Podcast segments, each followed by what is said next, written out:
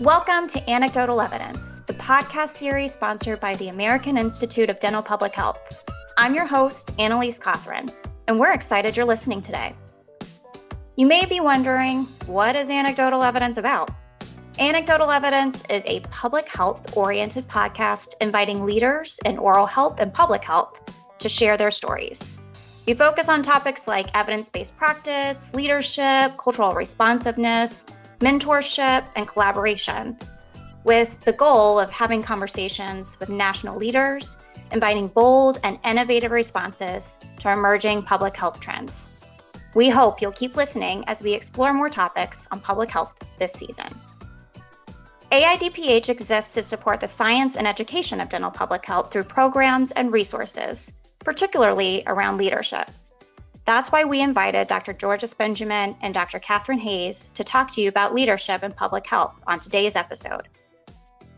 Dr. Georges Benjamin is the Executive Director of the American Public Health Association, the nation's oldest and largest organization of public health professionals. Holding previous positions within the state of Maryland, both in the Department of Health and Mental Hygiene, and then as Deputy Secretary for Public Health Services, he actively practices public health at the local, state, and national level with expertise in areas of emergency preparedness, administration, and infectious diseases. Dr. Benjamin is also a fellow of the National Academy of Public Administration and a member of the Institute of Medicine of the National Academies. Dr. Catherine Hayes is a dual certified professional co-active coach and Enneagram facilitator with a Doctor of Dental Medicine from Tufts University. She is a highly regarded influencer in several arenas, having held leadership positions at Harvard, Tufts, and national and international organizations. Dr. Hayes routinely speaks about techniques for leaders and individuals to explore the personality types that drive behavior patterns so that they can overcome blocks, develop skills, and lead and live with more confidence and ease. Here's what Dr. Hayes and Dr. Benjamin had to say about public health leadership. Thank you, Kathy and Georges, for being here today to talk to us about leadership and specifically leadership skills and principles within public health. So, what I'm interested in hearing from both of you to kind of start things off is what is your personal leadership style? So, both of you are in public health and you certainly approach leadership in public health from a personal perspective. And I'd be interested if, if you could provide us a summary of how you approach that. Uh, Catherine, why don't you start us off? Okay, I think my you know my leadership style is one that's very collaborative. Um, I really really like to listen to what other people have to say and what their what their perspectives are. Um, I think it's really important for leaders to be good listeners and to be able to synthesize information and and put it forth in a way that's meaningful in terms of public health. So I would say I have a collaborative style and one that um, really encourages people to speak up. I really try to draw it out of people so that everyone has a voice because I really think that the synergy of the group often brings a greater sense of wisdom forward. So I, I, think if I were to describe it in a word, it would be collaborative. Collaboration. It sounds like diversity too. It sounds like diversity is really key ensuring you can hear everybody's voices and they're represented. Absolutely. Great. Great. So, Georges, what do you think? What is your personal leadership style as you approach your work with APHA? You know, I, I like to uh, set uh, broad goals, um, mm-hmm. set boundaries, um, get very good people, and get out of their way and let them accomplish it. Um, I absolutely have ideas about where, what I think ought to get done and um, and how they ought to do it, um, but I don't particularly care how they do it as long as the goal gets met um, within those boundaries. And I spend a lot of time expanding or narrowing boundaries um, as my way of trying to channel the project or whatever it may be um, to its ultimate goal. So yes. I like to start. Yeah. It, you know what you just said reminds me of the book Multipliers. I'm not sure if either of you have read that book, but the premise of the book is that you know, the best leaders are not geniuses, they're genius makers. So the best leaders are the ones who can identify the good in other people and bring them together toward the common goal. Is is that what I'm hearing you say? Uh, that's that's absolutely true. I, I, learned a long time ago um, that uh, it's really really tough to do the work yourself. Yes. Um, and and uh, the more people you can get around that have a, a shared vision, goal, objective, um, without you meddling in the process, um, the much more likely you are to get it done. Yes. I like that. I like that. Yeah. What I love about that too is that it's empowering for the team. It's empowering for the group because it allows them to shine and show their best. And and also I think that it's such a, an important skill for a leader to know how to delegate and to ask for help because as Georgia said, none of us can do it all alone.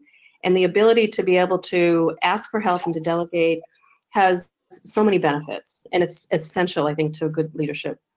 I found this definition from the Canadian Public Health Association for defining leadership. In the field of public health, leadership relates to the ability of an individual to influence, motivate, and enable others to contribute toward the effectiveness and success of their community and their organization in which they work. It involves inspiring people to craft and achieve a vision and goals. Leaders provide mentoring, coaching, and recognition. They encourage empowerment and allowing other leaders to emerge. So, frankly, this sounds a lot like what the both of you have already said. It seems to really underscore both of your personal leadership styles. But I think what strikes me in how I look at leadership now and what I hear from leaders now is that we are moving away from a more traditional thought process of leadership that they are managers and that they are task, you know, they are task oriented and that it's all about getting the projects done. And rather, leadership is about contribution and mentoring and coaching toward a broader vision. So, Catherine, is that how you're seeing that trajectory of leadership going? I, I definitely agree with that. And I think that's a beautiful, comprehensive definition that you just read as well. There's a um, really interesting report. You know, the Gallup organization has been um, following American companies and organizations for decades. And their most recent report came out in 2017. And one of the things that was really striking from that report was that it, the workers, the team members feel disengaged from their organization. They don't feel that they know the direction that they're headed in, et cetera. And one of the major findings of the report was not only is that costing companies a lot of money, and I translate into pub, that into public health, not really getting us to our mission, is that the culture needs to change from a more directive culture, as you were mentioning, a more micromanaging culture, to a more empowering culture. And, and more coaching to bring out the best in people rather than like performance improvement plans to kind of shut people down. So I think this movement toward empowerment, and when I teach uh, leadership, I often give some definitions historically as well as definitions from current leaders, and you can actually even feel that shift from the more managerial style of leadership to the more empowering style of leadership. And I definitely feel more aligned with the more empowering style. So you feel like that shift is happening, the culture shift is happening and and we just are here we're here for it, right?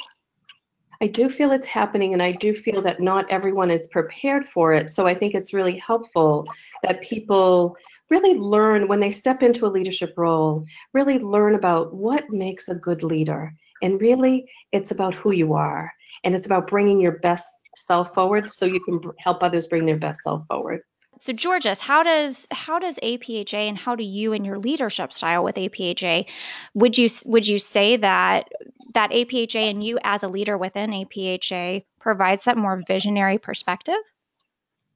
Well, I think I think you've got to. It's important to recognize that um, it, um, public health is a team sport, and APHA is is the ultimate example of the breadth of people's interests, goals, directions, um, um, in, in terms of what they do. You know, we have over 30 different occupations that are represented um, in public health, um, and APHA represents all of them. That also means that each one of them, if every one of them have two or three goals and objectives in life, you have an enormous number of goals and objectives. So part of my job is to basically, as they say, herd the cats.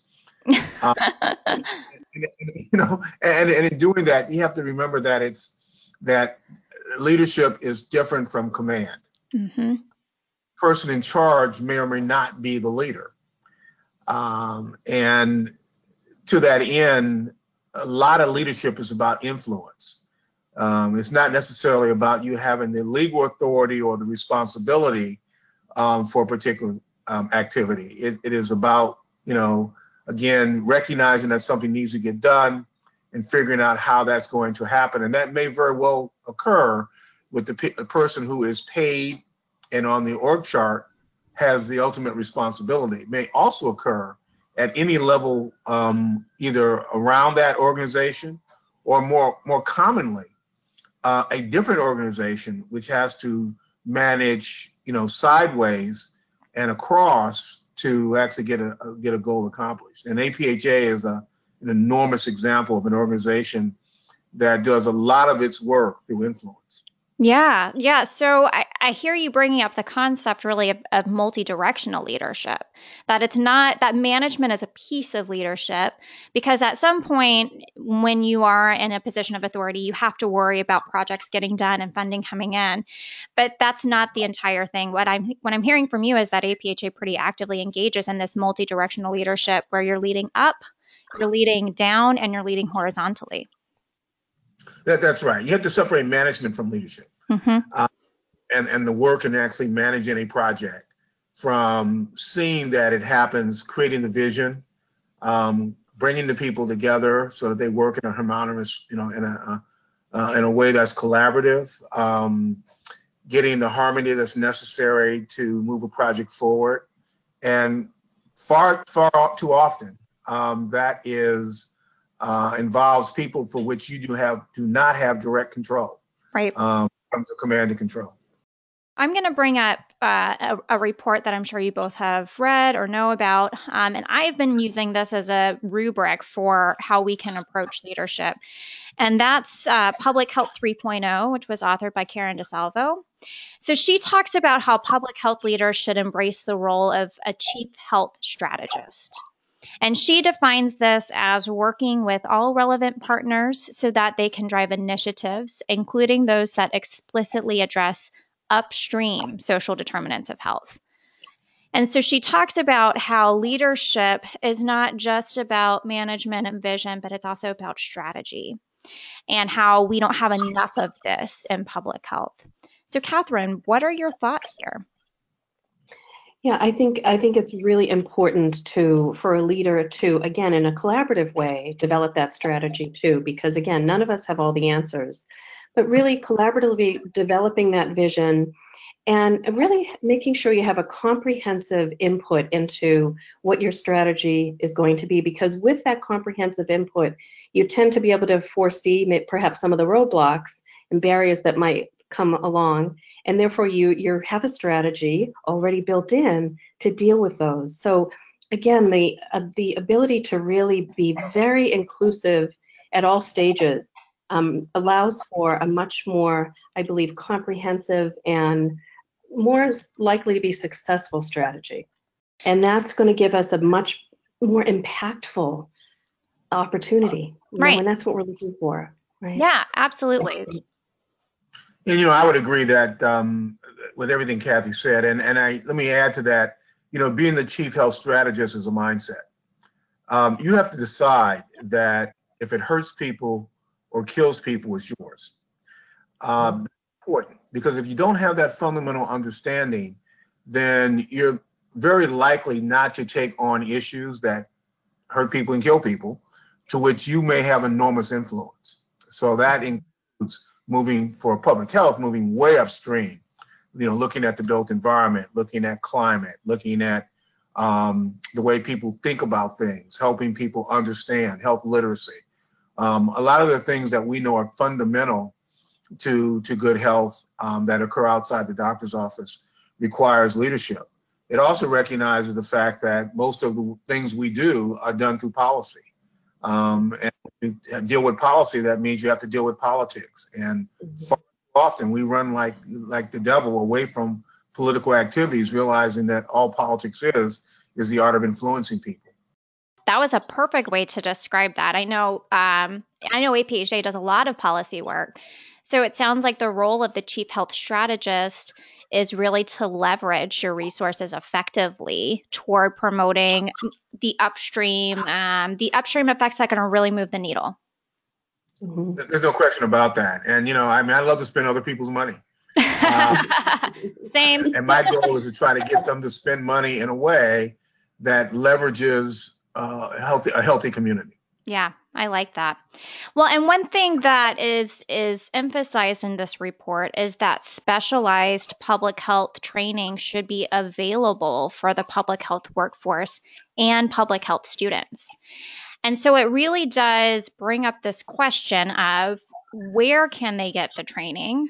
And then how can we effectively disseminate that kind of training? So Georges, where do you how do you think this can be developed? This very strategic mindset, how can it be developed and then how can it be effectively communicated and disseminated to the public health workforce so that we can build our chief health strategists? Well, you know, we, we spend a lot of money with leadership programs. And I'm always challenged about some of those because we've really not built a comprehensive structure to to both train better managers and to train better leaders. Um, we far too often the people that get the leadership training are people that are already leaders, um, and you aren't really reaching in to build this pipeline of leadership. Um, and what happens, of course, as you know, is that today you are a clinician um, or a, um, uh, a lower level program director, and all of a sudden tomorrow you're in the deep end of the, you're in charge. Right. And we don't, you know, we don't grab those people um, and prepare them way before they are thrown into that end of the pool. Um, they tend to do well because the people that tend to get put in those jobs most of the time um, do okay um, but they but they often don't have. They may have good leadership skills, but they may not have good management skills. What I mean by that is they may not have the, the human resource or people management skills um, because they've never managed anybody. Right. You know, they, they may not have the budgetary skills. Um, not that because they're going to draw up a budget, but they have to be able to oversee the budget. And um, again, we haven't given them the, you know, they may have, they may even have the technical skills, but they really haven't figured out how to use those skills to, to, to manage a project and move an agenda forward. And we may not have given them the opportunity to be visionary. How do you do that? Um, we, we, need to have um, build a pipeline with deliberation. We need to build leadership and management training at every level along the way. At least in our governmental public health systems, uh, we need to continue to make a strong argument with elected leaders and policymakers that spending money on training is essential because as you know that's the first to go when budgets get tight yes absolutely well and, i'm hearing you say too you have to start early and i know that catherine you work a lot with students and building their leadership potential and emphasizing that that public health driven leadership. And so, how do you take, uh, you know, sort of building on what Georges has just said, how do you take that and implement that for a future public health workforce? Yeah, sure. I totally agree with what you're saying, Georges, about you know people kind of getting thrown into that deep end, and often people are promoted because of their skills and their abilities, which is wonderful. But we don't learn how to kind of manage ourselves so that we can manage people, and it comes starts with I think managing ourselves. I think the more we can give them kind of real world scenarios in their training, the better prepared they are. Um, I'll just give you an example of one one exercise that I do with the students. I I don't know if you've heard of this book. It's a very popular book, but it's called The Four Agreements. And the book, um, I read it probably when it came out 20 years ago. And when I was a department chair, I gave it to all my faculty. And as a professor, I gave it to all my students. And when I was in leadership training, it was a book that we were all given. And these four agreements are the first one is be impeccable with your word. Use your word to speak the truth, no gossip. The second one is don't take things personally. And I give the students a scenario where I have some students um, role play as legislators and other students role play as community advocates trying to advocate for community water fluoridation. And I ask the students who are the advocates to be very, I mean, who are the legislators, excuse me, to be quite you know, rude and belligerent to the advocates and interrupt them and tell them they're wrong. And and then I have the students who are the advocates really see how that feels. Because to be a public health leader, you have to be able to take the the barbs and all that and still be able to deliver a message that's meaningful. So I think one of the things that's so important in leadership training is for people to develop the the inner kind of um, landscape to be able to handle uh, things that are coming at you and not get off course. Yeah, and I know that both of you are in both macro level leadership positions where you have a lot of oversight, but that you also work one on one, mentoring and coaching and things like that, or that are integral to uh, to leadership development.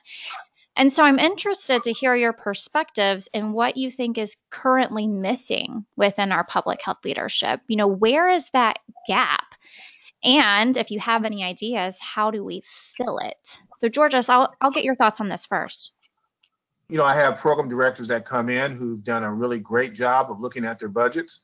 And I have others who have done, frankly, an abysmal job of putting down their budget. You know, they just kind of take last year's budget, you know, and then kind of mark it up a little bit and send it in. Um, and it's a must, it's a missed opportunity, you know, for them to say, hey, this is what I would like my program to look like next year. Right. Uh, versus I'm just going to do the same thing. And so that for me is a, an example, excellent example of a, a, a lost leadership opportunity. Yeah, and, and what you're saying too reminds me of I, I was just having a conversation with a colleague actually that uh, I think in society right now, we really struggle with allowing people to fail we really, really struggle with allowing people to mess something up because that's a growth mindset. To prepare mm-hmm. yourself to fail and learn from it is the mindset that we need to be in. And so, what I'm hearing you say is that leaders, one, should promote that gro- that growth growth mindset. And that leader should also help when they see someone fail, that they need to promote that as a teaching experience, as a learning experience, and not as a gross failure you know, that you leverage those opportunities that you're saying, these missed opportunities. Well, great. As a leader, we need to come in there and leverage those missed opportunities. I totally agree with that. I'm so glad you brought up that point about failure. I think we need to value failure as much as success because we learn so much from failure. And I just wrote a blog on on this for the Forbes Coaches Council, and that actually the science shows that uh, making mistakes enhances the neuroplasticity of the brain. And think about it whenever we make a mistake, don't we learn so much from that mistake? So if we can take that as an opportunity, and I love what what Georges has said is that you know yes everyone gets their reviews and their performance analysis that kind of thing, but really in the moment if we have the opportunity to work with someone who's struggling with something, whether it's managing an individual or like you said Georges is with their budgets, it's an opportunity to to mentor them Yes. And what I love about you know AIDPH is that you have this mentoring program. I think that mentoring is so important. I just read an article about it um, in the New York Times last week, and I unfortunately lost a dear mentor this week. And the article was saying that if you want to live on in the lives of others, be a mentor. Yes. You know, I, I remember my mentors, I hold them dear, and I really um, integrated what they taught me. And it always came from a place of integrity and kindness and not shaming and belittling. You know, uh, mentoring is so important. And I think that there's such an opportunity in public health right now for those of us who have been through kind of the, the mill to mentor those who are coming up in the ranks because you can learn so much from an individual that you can't learn in a book right or in a classroom right know? Right. And it's about it's about that experience piece that's missing that Georges just mentioned. You know, that gap is experience. And experience can come with time, but it can also come with a lot of help, that direct mentoring and coaching. Exactly. So I think about when I think about what's potentially missing in leadership right now, what always comes to my mind, and this is leadership in public health, but leadership probably across the board is diversity. And I think we are now paying a lot more attention to ensuring that more voices are heard. Um, I know we just had a, ma- a major shift politically, and it, it appears as though a lot of our elected officials are bringing a lot more diverse perspectives. And so, my mm-hmm. question is how do we keep cultivating that in public health? We know that diversity and that new voices bring change and success. And so, how can we continue to cultivate that in our public health leaders? Catherine, what do you think? Well, I think this goes back to what we are talking about with strategy. We need to have a very wide inclusion in all that we do in public health. If we want to be impactful in the population, we need to reflect the population ourselves and to learn from that. Um, I, I, can give an example. I grew up, I spent the first 22 years of my life uh, living in public housing projects in South Boston. And I have a different perspective than right. those colleagues of mine who didn't have that background. And I bring a different perspective in. And I think that the more we can uh, really make public health appealing to the new generation to show them the impact they can make in their communities and uh, in, in areas that may have been intractable. I think, for example, you know, access to dental care. It is there, I think there are so many hidden barriers that we still don't understand. And it's not just about increasing the number of providers, there's still a very large number of the population that doesn't come in. We need to understand that better. And I think the only way we're going to understand these things better is to have a very broad and diverse public health workforce. So it's about ensuring that we're cultivating leaders within communities and seeking out those leaders so that they can uh, they can flow into uh, dental public health workforce. And then, when as a patient, as a student, I'm able to look and see people in leadership positions who think like I do, who look like I do, who share that same those same values that I have, then that can can promote my entry into the public health workforce. Exactly. And it goes back to mentoring. Right, exactly. Mm-hmm. Georges, I know mm-hmm. that APHA does a lot of work around diversity and cultivating diverse leadership. So, how have you been able to effectively do that through your organization? Well, it, diversity has been a core value of APHA since its founding in 1872. Um, from the fact that we had a diverse uh, group of people that came together across disciplines to create APHA is not assumed because you are um, of a particular, you, because you look a certain way or because you are of a certain gender or, or a sexual orientation, that you therefore bring all the knowledge of that group, that yeah. representative to the table. And I got to tell you, my best example of this was when I was a state health official in, I'm sorry, a city health official in Washington, D.C. I was a city health commissioner and I was having a, discussion with one of the members of the city council, and we were talking about the experience of kids who lived in Washington D.C. And I, frankly, at that time, I you know I grew up in in in in, in a middle class family in Chicago. Certainly had an experience, but I had no understanding that there were kids in Washington D.C. Um, who had never been to the airport Reagan National Airport um, in a 10 square miles. Um, they lived in communities where they had never, ever been to the airport. And um, I just, was assumed the kids had been all over the city, but of course they hadn't. They lived in an enclave and, you know, going downtown to central Washington, D.C. was an adventure. Um, going across the river to Northern Virginia, where the airport is, um, was um, a whole new cultural experience. And um, there's a longer story to that. But the point was, you know, as an African American um, health official with an MD, with no understanding of how kids that lived in the poorest part of the town um, lived. Right. So that was an eye-opening experience to me. So I know we have talked about the trajectory of leadership, how we sort of, eh, this very traditional thought of leadership that was more management focused, more task focused. And now we have a better understanding that leaders who have a broader vision, a broader strategy are going to be more effective. So as I'm thinking about this trajectory, I, I know this might be a difficult question to answer, but I'm curious to hear where do you think is the future of public health leadership? Where do you think we're heading now as we as we move into this more visionary phase? Where is the future going for public health leadership? Catherine, what do you think? Well, what I would love to see is for us to, like in our public health training programs, for us to put as much emphasis on leadership as we do on uh, biostatistics, for example. And I say that as a former uh, course director of biostatistics. You know, no dissing there, but leadership qualities and, and developing people's leadership skills is just as important as the rigor that's brought to the, the didactic um, work. So I think that um, we, it behooves us to develop good leaders. We must do it if we're going to be impactful and if we're going to continue to make a difference in society. And we know, all of us in public health know what we're up against. There's a, a kind of, there's a, a war on science. There was a National Geographic issue a few years ago with the title, The War on Science. The whole debate against vaccines, fluoride, et cetera, et cetera.